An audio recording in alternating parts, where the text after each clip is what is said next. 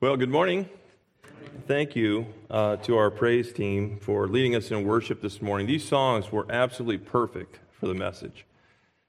And so uh, I want to invite you to take your Bibles and turn to 1 Timothy chapter 1. This will be opened up by next week. Uh, will not yet be usable, but in the next couple of weeks, this will be completely finished. And then uh, we'll add another 50 seats or so over there. And uh, so all of the finish work is going to happen this week and the beginning of next week. So uh, it's really coming along. It's been pretty seamless.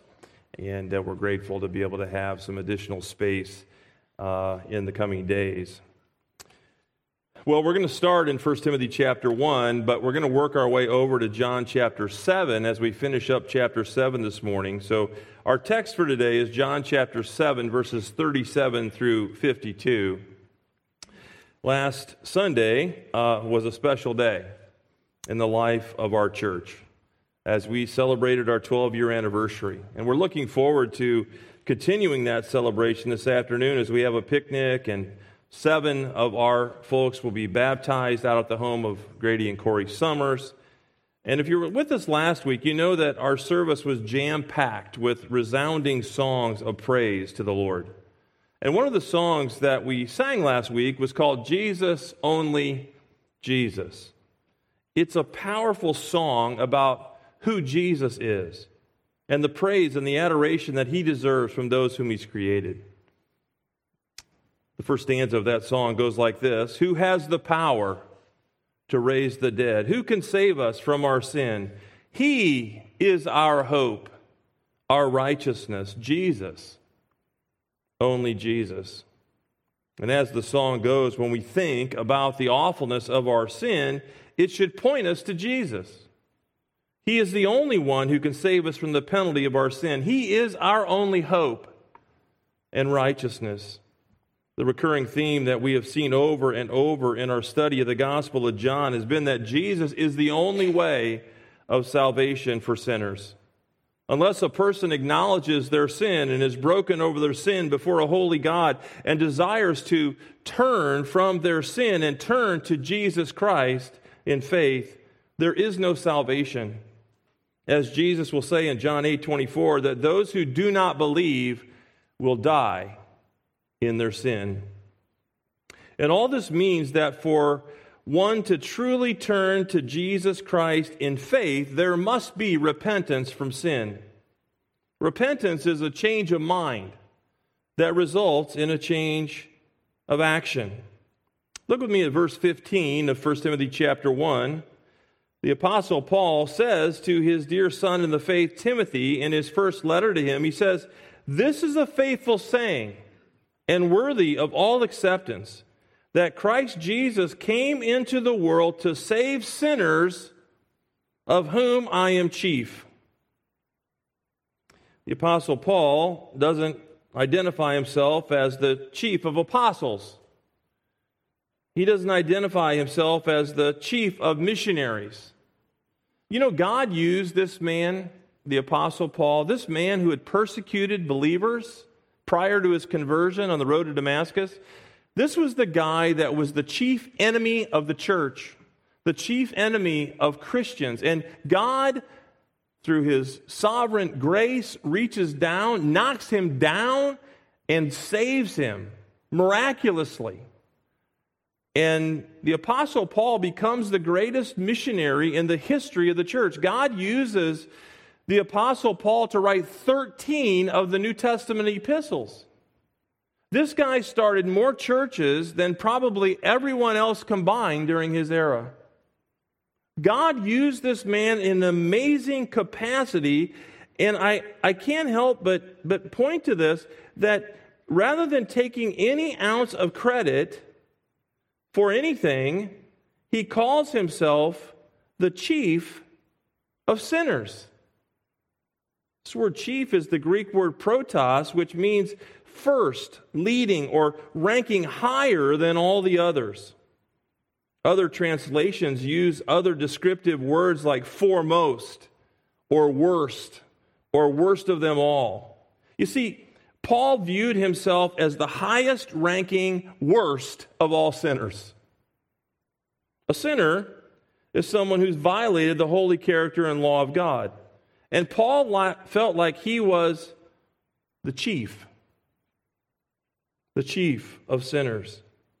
You know, if we lose track of our sinfulness, we lose track of God's grace. As Jesus continues to reveal himself to the people of Israel, at issue is their sin. They are sinners. And it is the same with us. Every one of us has a sin problem, a problem that we cannot correct on our own, a problem that we are absorbed in. We are sinners. We received a sin nature from Adam, our representative on the earth, our federal head, and we are now sinners. Sinners by nature and sinners by commission. And our sin has alienated us from God, and we're deserving of eternal punishment. The Bible calls it God's wrath. That's what we deserve. But God demonstrated his own love toward us in that while we were yet sinners, Christ died for us.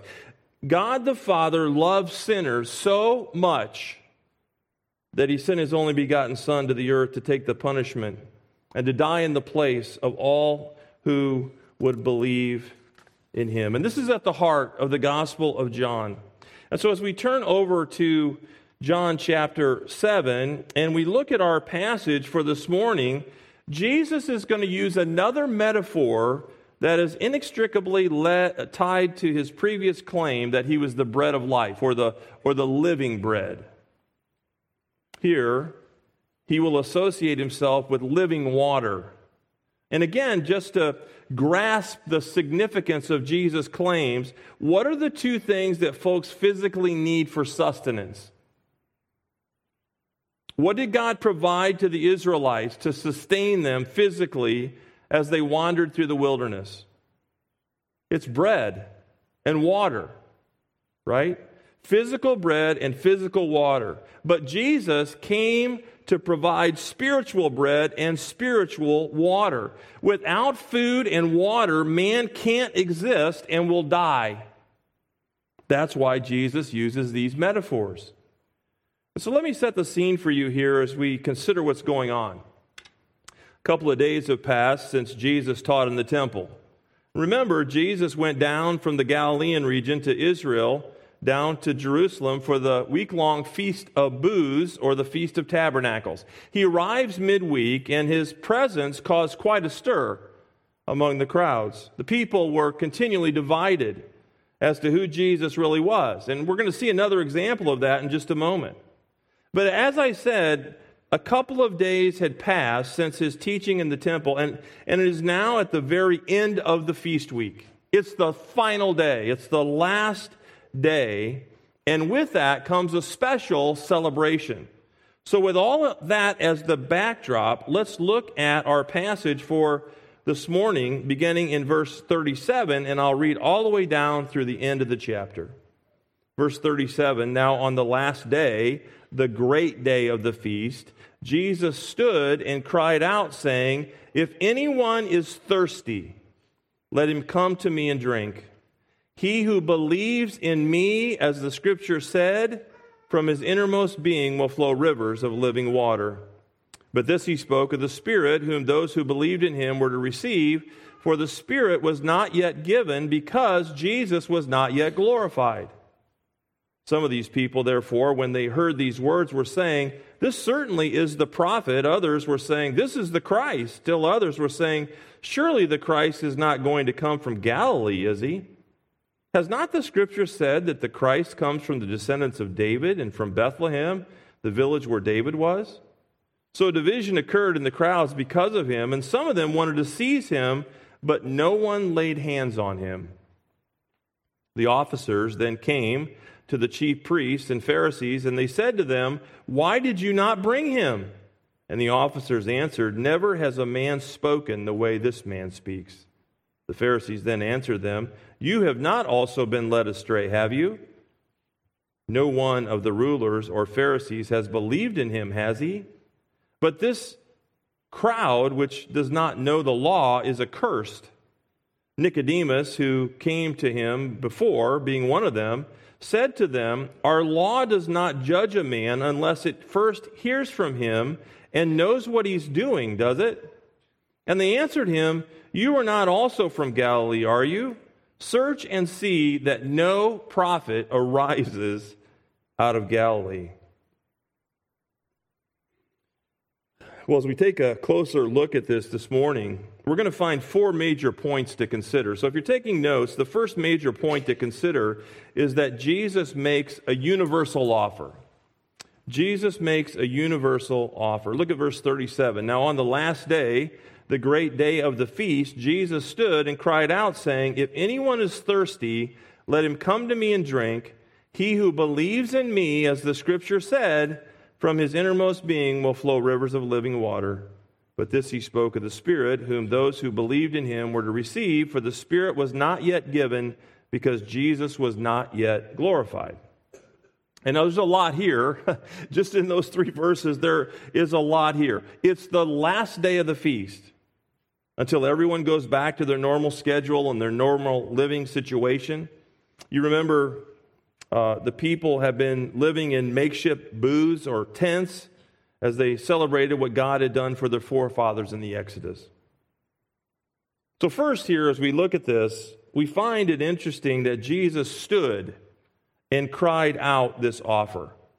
So, remember, rabbis or teachers would normally sit when they taught. But Jesus stands up for emphasis and he cries out.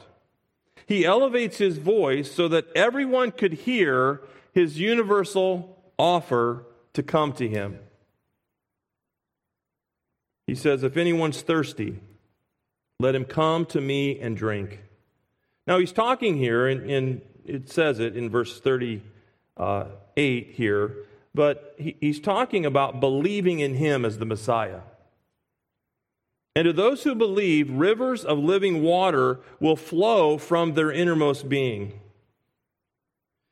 We might ask, why would Jesus use the metaphor of living water?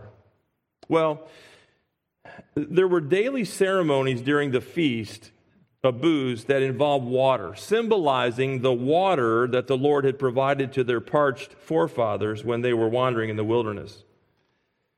That's what the Feast of Booths was celebrating God's provision to the Israelites. And so Jesus says, If you are thirsty, I will quench your thirst. Just come to me. If you're thirsty, I will quench your thirst. Just come to me. Have you ever been parched? I mean, if you've played sports of any kind, and you've really exerted yourself over a period of time, you're going to get thirsty because we're going to sweat out a lot of the liquid that is in us and we're going to require a replenishment of water. Have you ever watched the uh, Tour de France? Not Tour de France, well, that too, but uh, the uh, New York City Marathon or any of these big marathons. And they're running all these miles, and they're just sweating profusely. And so they have these tables on the side where they can go over and they can get some water and they can drink it and they can pour it over their head. Jesus says, if anyone is thirsty, and there's an assumption that they all are, if anyone is thirsty, let him come to me and drink. And so, in keeping with Jesus' use of water here, when we think of this this universal offer of the gospel, there are generally three types of people in the world. First, there are those who have absolutely no desire to drink. I spoke with someone this past week who would fit into this category. As I was trying to talk to him about the Lord, he says, I have a different viewpoint than you on these things. And I said, Well, it doesn't matter what my viewpoint is, and it doesn't matter what your viewpoint is. It matters what God, the Creator's viewpoint is. And He wrote the Bible. The Bible is inspired by God. It's breathed out by God. This is God's word, his revelation to man. It doesn't matter if we have a different take. It matters what his take is. And his take is that we must turn to him if we are thirsty. We must believe in Jesus Christ if we want to have eternal life. This has been the recurring theme as we've gone through the Gospel of John.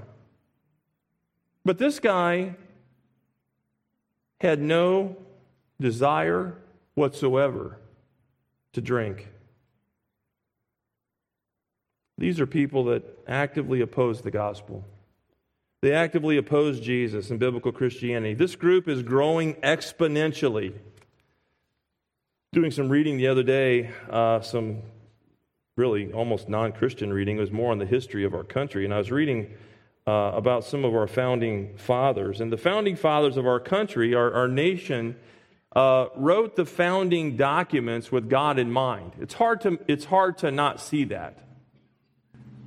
We have in God we trust on our currency. We're supposed to be one nation under God. And while not every founding father was a true Christian, and as I understand it, most were not, they weren't adamantly opposed to God. They recognized that there was a God. But there are many today who fit the description here of this first group of people. They want nothing to do with God, they want nothing to do with Jesus Christ, who is God. And so the first group of people are those who adamantly oppose any sort of drink. Okay? Second, there are those who are willing to take a sip. They're willing to take a sip of the water, but they put the cup down and they move on. We think of the rich young ruler when we think of this group of people. When he learned of the cost to follow after Jesus, when he took a sip, he put the cup down and he walked away. I want to take you to perhaps one of the most difficult passages in the Bible that deals with this. So, if you would, turn with me to Hebrews chapter 6. I want to bring some light to a controversial passage. Hebrews chapter 6 verses 4 through 6. And most of you, if you've been a Christian for any length of time at all, uh, are aware of this passage in Hebrews. And maybe you've wrestled with it a little bit to try to figure out just exactly what the writer of Hebrews is trying to communicate here. But I'm going to try to make this understandable for us today. So, Hebrews chapter 6, verses 4 through 6. Again, we're talking about those who are willing to take a sip of the water, but they put the cup down and they move on. Here's what Hebrews 6 4 through 6 says It is impossible for those who have once been enlightened, who have tasted the heavenly gift, who have shared in the Holy Spirit, who have tasted the goodness of the Word of God and the powers of the coming age, and who have fallen away to be brought back to repentance. What in the world does this mean? Well, as we look at it, we know it can't mean that a person can somehow lose his or her salvation. Right? I mean, the scriptures are replete as to what God does in salvation and uh, keeping us saved. So it can't mean that a person can lose his or her salvation. And so, what is he saying here? What is the author of Hebrews saying here? Well, this passage is about those who took a sip, those who had a taste, unbelievers who are convinced of the basic truths of the gospel, but who have not placed their faith in Jesus Christ as Savior and Lord. They have an intellectual understanding. They know things. They've read Scripture. They've been around. They've listened to preaching. They listen to teaching, but they have no spiritual commitment to the Lord. There's no repentance. You see, it's one thing to have intellectual knowledge or to have taken a sip of the water or to even have dabbled in the Holy Spirit empowered church, but it's quite another to be personally regenerated by the Spirit of God. So, this here in Hebrews 6 4 through 6 is referring to unbelievers who have been exposed to God's word and his redemptive truth, and perhaps have even made a profession of faith, but it wasn't genuine saving faith. This falling away occurs at some point after the sip. because it doesn't lead to the drinking that quenches an unbeliever's thirst. They're still thirsty because they only took a sip. It's, it's a volitional turning away that doesn't ever lead to repentance. These people come right up to the line and, for whatever reason, turn away. This is so heartbreaking for me to witness in the lives of people. Some who have sat in these very chairs, in this very room, who appear to have fallen into this category. They took a sip. They were even a part of the church for some time, and now they have nothing to do with Christ.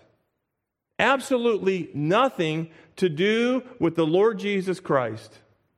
Even to the point now where they once would have made a profession of faith, they once would have probably argued with people about the truth of the gospel and the truth of God's word, now are wavering on everything in their life.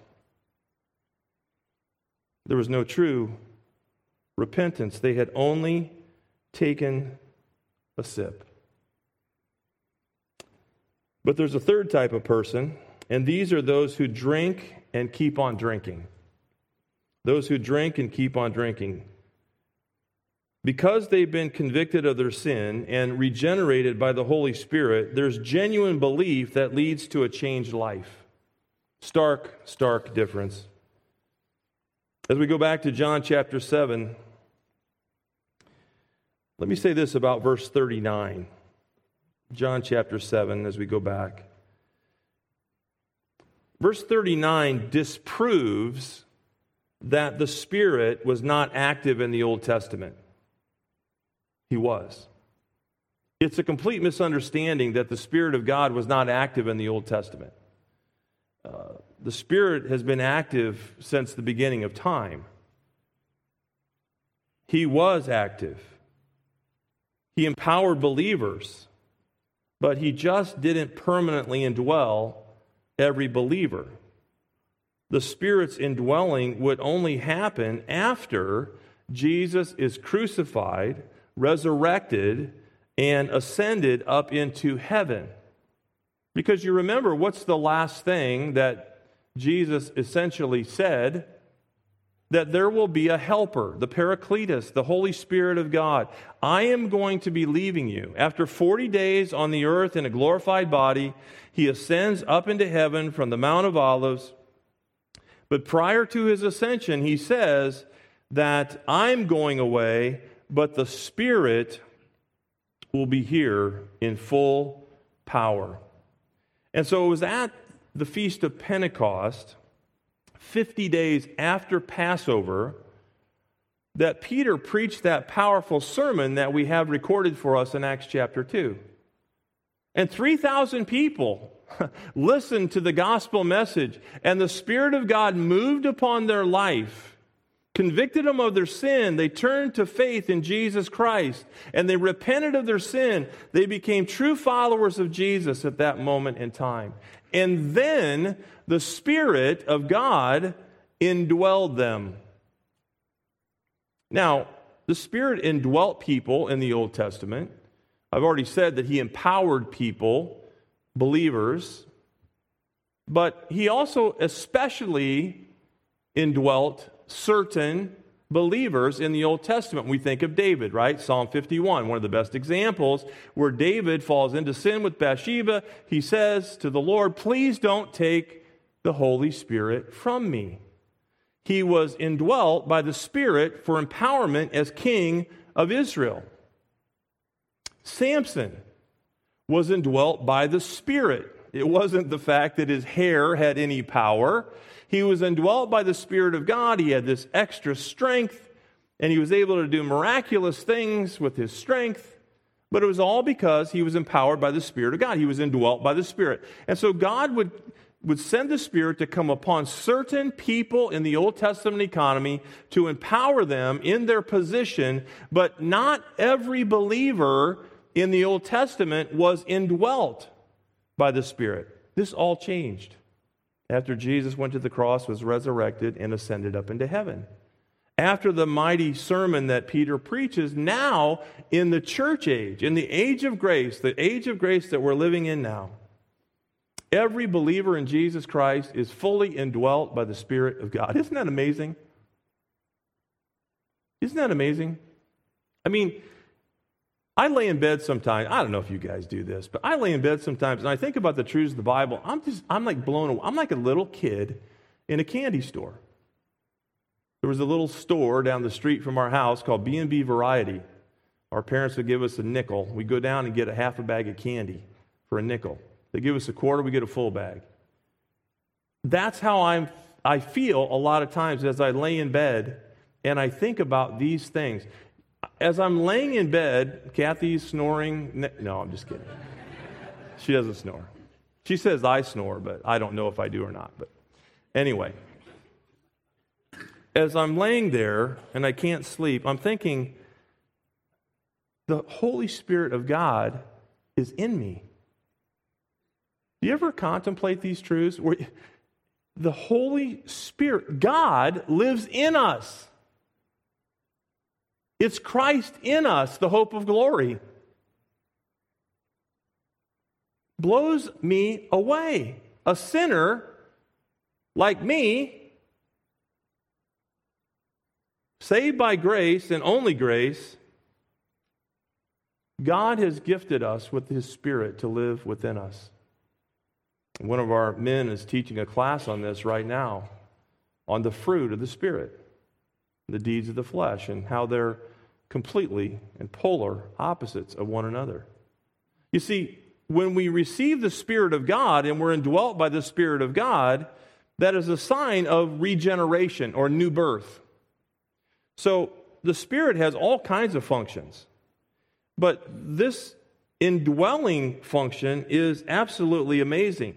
Greater is He that is in you than He that is in the world. People say, well, can a believer be indwelt by a demon? I don't think so. Greater is he that is in you than he that is in the world. If God is sovereign, is he going to let a believer be uh, indwelt? Is, is the Holy Spirit of God going to share the dwelling with the demon? Now, there's demon influence for sure. One of the great enemies of the Christian uh, are demons and Satan. But a Christian cannot be possessed by a demon. Greater is he that is in us than he that is in the world. So, verse 39, that's what this is about in a sense. I gave you a lot more detail. But verse 39 disproves that the Spirit was not active in the Old Testament. So, this leads to our second point, which is that Jesus offer causes division. Jesus' offer causes division. Look at verse 40. Some of the people, therefore, when they heard these words, were saying, This certainly is the prophet. Others were saying, This is the Christ. Still others were saying, Surely the Christ is not going to come from Galilee, is he? Has not the scripture said that the Christ comes from the descendants of David and from uh, Bethlehem? The village where David was. So a division occurred in the crowd because of him. Imagine that. Another division. Jesus causes people to choose. There's another division. It's really more the same. This happened wherever Jesus went. As he began to reveal who he was, this was the common reaction. There were all kinds of thoughts about who Jesus is and what was and is during our study, we talked about his birthplace being Bethlehem, which was prophesied in Malachi chapter 5 and verse 2. They should all know this. We talked about his activity, we, we, where he traveled to, what he did, his lineage. Jesus was a lightning rod. He was a living lightning rod, a loving, gracious, merciful, sinless lightning rod but a lightning rod nonetheless. And what I mean by that is, you know, some people are seemingly unassuming. They don't draw a lot of attention to themselves. Not Jesus. not Jesus. He was bigger than life, and everyone had their views as to who he was. You either embraced him or you rejected him. And this brings us to the third point, and it is that Jesus is untouched by the authorities. Jesus is untouched by the authorities. Look at verse 44. Some of them wanted to seize him, but no one laid hands on him. The officers then came to the chief priests and the Pharisees, and they said to them, Why did you not bring him? We told you to go get him. We told you to seize him. This division caused a huge ruckus. Some of them wanted to seize him, as we've seen before, but notice no one laid hands on him. No one touched him. Why? Because God's sovereignty rules over all. Because it still wasn't God's sovereign time for his arrest and crucifixion. The officers were asked by the chief priests and the Pharisees, Why didn't you arrest Jesus and bring him back to us? And this leads us to the fourth and final point, and it's because Jesus is like no other. Jesus is like no other. Verse 46 The officers answered, Never has a man spoke this way that this man speaks. The Pharisees then answered them, You have not also been led astray, have you? No one of the rulers or Pharisees have believed in him, has he? But this crowd, which does not know the law, is accursed. Nicodemus, who uh, came to him before, being one of them, said to them, Our law does not judge a man unless it, is, it first hears from him and knows what he is doing, does it? And they answered him, meaning they answered Nicodemus, you are not also from Galilee, are you? Search and see that no prophet arises out of Galilee. To say that Jesus is like no other may be the greatest misunderstanding of all time.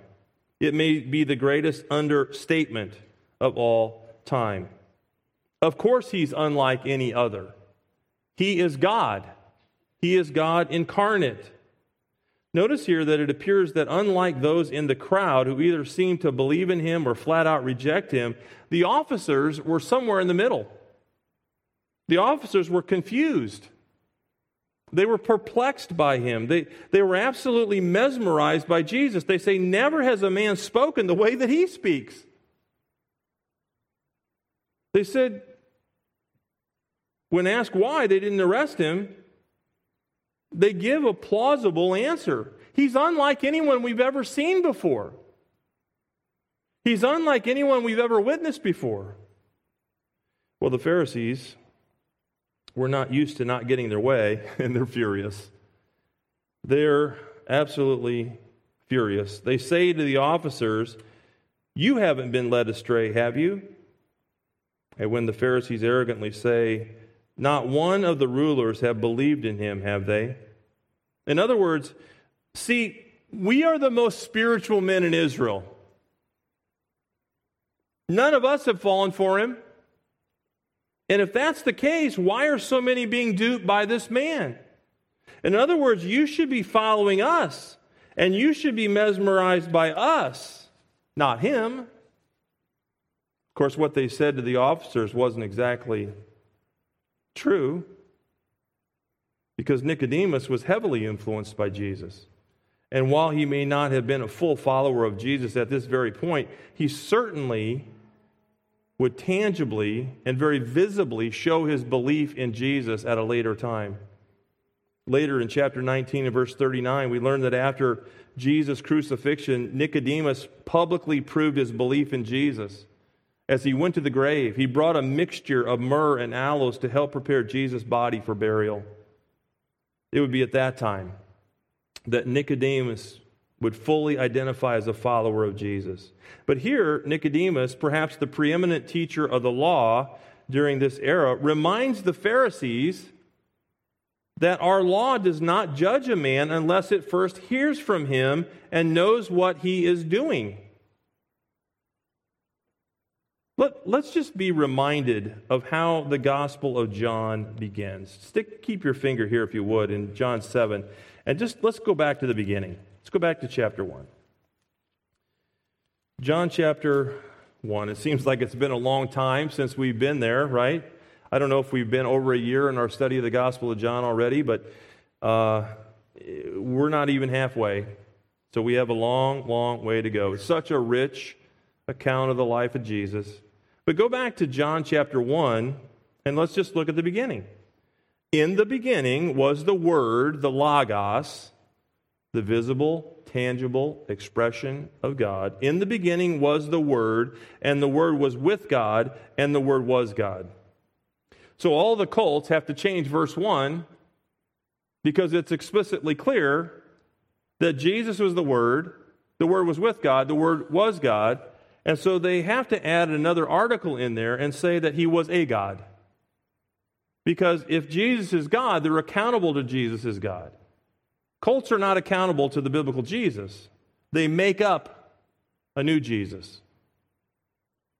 He was in the beginning with God. All things came into being through him, and apart from him, nothing came into being that has come into being. In him was life, spiritual life. And the life was the light of men. The light shines in the darkness, and the darkness did not comprehend it. And then verse 14, and the Word, this ties verse 1 through 5 to Jesus. And the Word became flesh, the Logos became flesh and dwelt among us, and we saw his glory. The word dwelt there literally means he pitched his tent among us. And the Word became flesh, and he dwelt among us, and we saw his glory. Glory as of the only begotten Son from the Father, full of grace and truth. So early on here, we find this repeated designation as God as Jesus' Father, and he as his Son, begotten of him. This is reaffirmed in the famous verse in John 3:16 about God sending his only begotten son, literally his only unique son. The unique son of God. So just so we're all aware, the title son of God was used in the Old Testament for the Messiah and occasionally for Israel, but not for an individual. And this designation as God's Son is not general in nature, it's an eternal relational designation. Over and over and over again in the first seven chapters, we've seen this father son relationship described. Theologian H.R. Mackintosh said this In short, Jesus as Son is distinct from the Father and yet one with Him. He said, Jesus never said that He and the Father are a single person but that together they are one God. This distinguishes him from the prophets, and in the writings of Paul, entails his participation in God's attributes. Now let's go back and finish up in John chapter 7 and look at verse 52. Verse 52. They answered him, You are not also from Galilee, are you? Search and see that no prophet arises out of Galilee. So, this really shows the Pharisees' true colors, doesn't it? They even turn on one of the preeminent teachers as they condescendingly ask Nicodemus, Well, you're not from Galilee, are you? No prophet has ever arisen out of Galilee the Pharisees viewed those from the Galilean region as second class, lower class, uneducated, unsophisticated, simple. This is who Jesus ministered to. Not many are wise, not many are noble. But they were wrong. many prophets had come from the Galilean region including Jonah and Nahum, Hosea, others, Jesus. I grew up in a quasi, and that's being nice, a quasi legalistic system myself. I've seen this kind of condescending, arrogant, holier than thou behavior and talk. I can't stand it. I'm repulsed by it. A friend of mine told me of a guest speaker in their church who began by going over to the side of the pulpit, putting his foot on the communion table, and saying, I don't know if you know this or not, but I'm a really big deal. What arrogance. Seriously?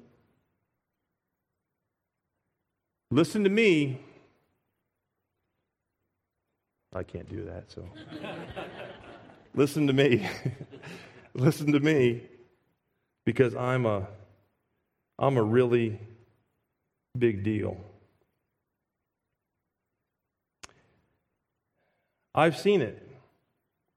Too, this Pharisaical attitude from various folks throughout my ministry and the churches that I've pastored over the years.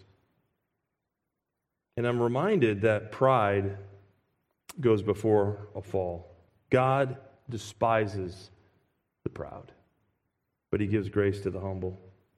If you think you've arrived and you're on the mountaintop of your biblical understanding and you're right where you need to be with God, let me kindly rebuke you.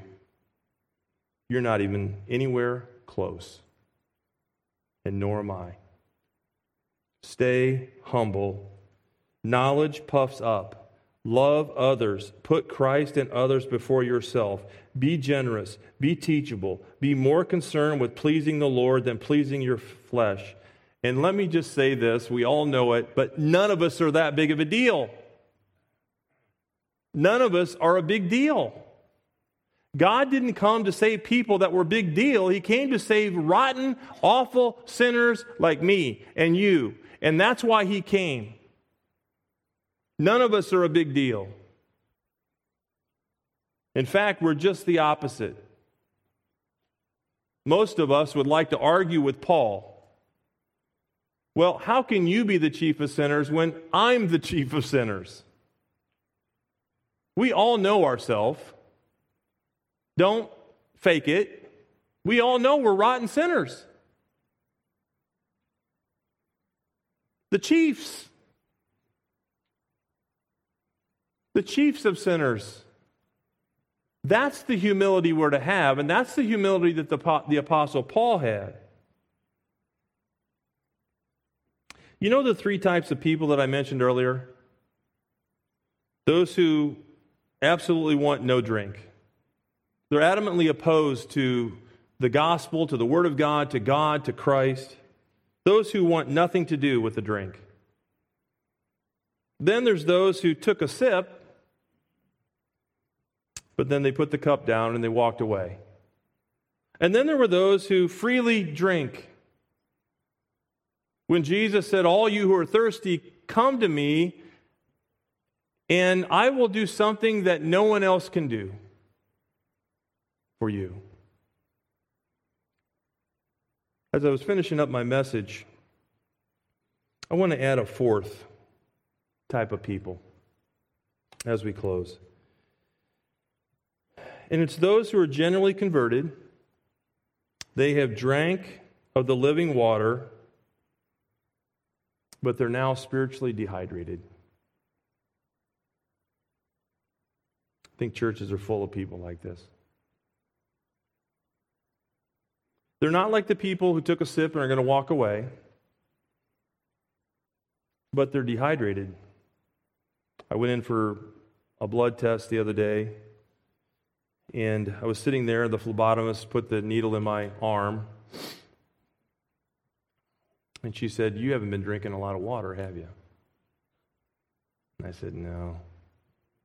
Kathy's on me all the time. You need to drink more water. You need to drink more water. And so this gal who doesn't know me, because my blood apparently was coming out very slowly, she goes, You're dehydrated. Well, it's one thing to be dehydrated physically, but it's quite another to be dehydrated spiritually. If you are dehydrated, you have drank of the living water, you have basked in the, in the glories of Christ, you were once just fully nourished by this living water. But now You haven't been drinking as much water as you should. You're not in a good place. Your, your blood's coming out really slow. It's easy for some people to see it, but sometimes we don't see it. It's like the slow heating up of the water, the frog in the kettle. Are you spiritually dehydrated? You see, Jesus isn't going anywhere. It's us that turn. It's us that kind of flip around and we get involved in all these things that we think are so important. And we neglect the one who saved us from our sin. We neglect the Spirit of God who indwells us. We neglect all the things that we rejoice over and we sing over in these songs. But we're spiritually dry. We're dehydrated. Let me just encourage you to examine your hearts today. We have an unbelievable Savior, a wonderful, wonderful Savior. And He's still in the business of saving people from their sin. We have seven uh, precious people that will be baptized today. Really looking forward to it. Really looking forward to it. Examine your hearts. Let's pray. Father, thank you this morning that you have given us your Son, the living bread, the living water, that we may partake of him. And Lord, we know that most of us would claim to be a believer. Most of us would claim to know Christ as our Savior. And perhaps most of us are. But there may be some here today that are spiritually dehydrated.